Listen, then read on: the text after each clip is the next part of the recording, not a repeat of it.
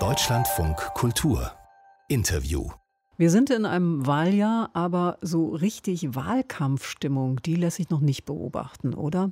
Im Herbst ist Bundestagswahl, mehrere Landtagswahlen in Sachsen-Anhalt, da wird schon am Sonntag gewählt. Wie steht's um dieses Bundesland, das viele Deutsche noch nicht mal in Wahlkampfzeiten im Blickpunkt haben? Rede ich jetzt drüber mit Professor Thomas Kliche. Er ist Politologe und Psychologe und sein Fach verbindet beides, politische Psychologie. Schönen guten Morgen. Schönen guten Morgen. Die letzten Umfragen äh, sagen ja ein Kopf-an-Kopf-Rennen zwischen CDU und AfD voraus. Da ist mal von beide gleich auf, 28, 29 Prozent die Rede. Dann liegt die CDU ein paar Prozentpunkte vorn. Man muss aber immer die Fehlertoleranz ja berechnen. Wie erklären Sie die Stärke der AfD gerade in Sachsen-Anhalt? Die ist recht konstant, während man sich auf die Umfragen sonst bei kleineren Parteien ein Ei backen kann. Ähm, da gibt's im Grunde die gleichen Gruppen wie im Westen, aber eine davon ist riesig. Ähm, wir haben bekennende Rechtsextreme, das sind so fünf, acht Prozent in der Größenordnung. Wir haben enttäuschte konservative Marke Maaßen, die eigentlich die CDU irgendwie aus ihrer Familien- und Sozialpolitik raushaben wollen. Das sind vielleicht fünf Prozent. Und der Rest sind, ja, wie sollte man die nennen, Gesamtvergrämte. Das sind, wenn Sie so wollen, Spätfolgen der Vereinigung. Ähm, was man äh, nicht erkannt hat, glaube ich, in ganz Deutschland, ist, welch ungeheure brutale Wirkungsweise dieser Anschluss war, welche Mechanik der in den 90er Jahren entfaltet hat und wie enttäuscht die Menschen davon waren.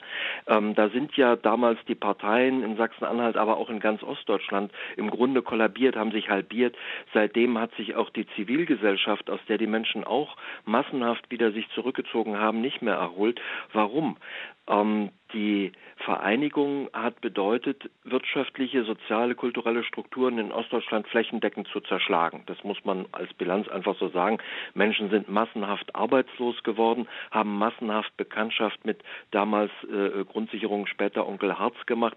Ähm, wir wissen heute aus den Langzeitstudien, zum Beispiel der sächsischen Langs äh, Längsschnittstudie, dass äh, Arbeitslosigkeit in den Familien ein Einschnitt ist und traumatisierende Erfahrungen hinterlässt. Und es ist ja dann auch Massenmigration dazu gekommen. 30, 40 Prozent sind aus manchen Städten weg. Im Durchschnitt so zwischen 20 und 25. Das macht was mit einer Region, wenn die Jüngeren, Qualifizierteren abwandern. Was übrig geblieben ist, ist eine tiefe Enttäuschung und tatsächlich die Erfahrung, sozialer Wandel wird uns von außen aufgezwungen, ist brutal gefährlich und die da oben machen, was sie wollen. Wir haben sie dafür doch nicht gewählt.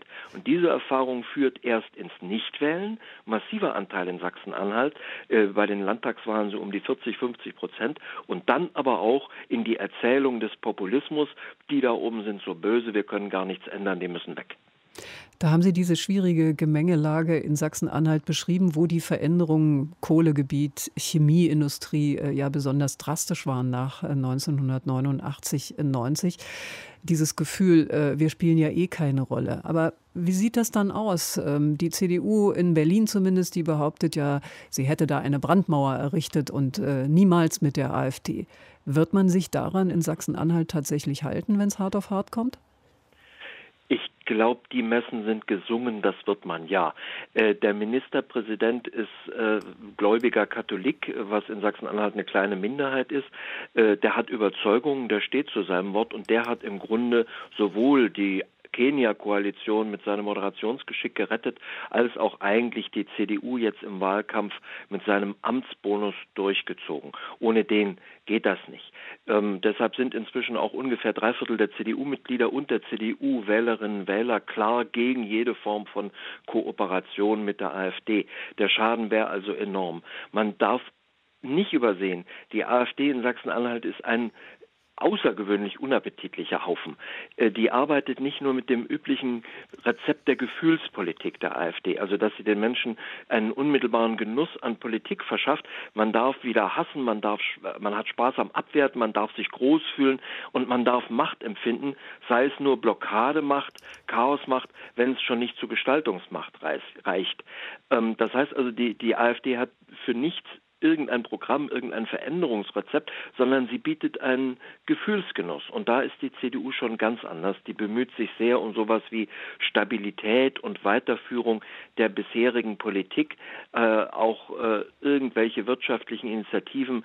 Das große Thema, wie kann man ländliche und städtische Lebensbedingungen ähnlich halten, äh, berührt alle Parteien und da haben die sich auch darüber Gedanken gemacht.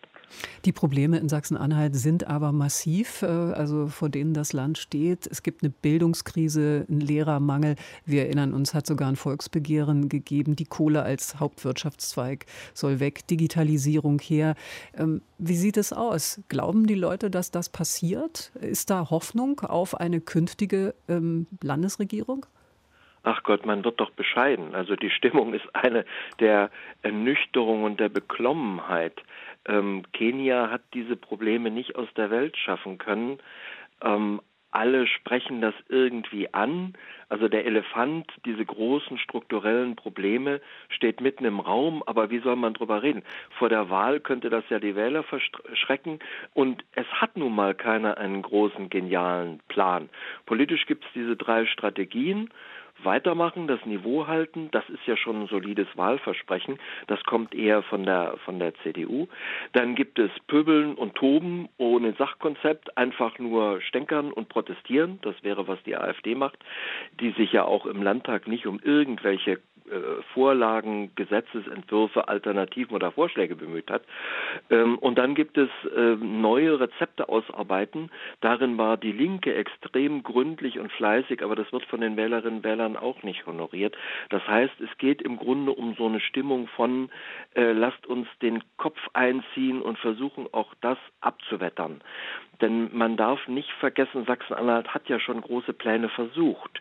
Die Solarenergie war in Sachsen-Anhalt ganz stark verankert, Krachend aber gescheitert. dann kam ist völlig gescheitert, äh, weil die Bundesregierung geglaubt hat, äh, wenn man die Innovation hat, dann hat man auch den Weltmarkt. Das ist natürlich naiv. Das ist übrigens mit vielen Innovationen so gegangen, wie wir jetzt bei der Diskussion um diese Sprunginnovationsagentur erfahren. Emprit 3 ist eine deutsche Entwicklung oder die großen Speicher sind eine deutsche Entwicklung, aber das Geld wird in Silicon Valley gemacht. Und die Bundesregierung ist damals einfach vor 15 Jahren aus der Förderung ausgestiegen und damit haben die Chinesen das auch übernommen und seitdem hat hier niemand mehr versucht, einen großen Plan zu machen.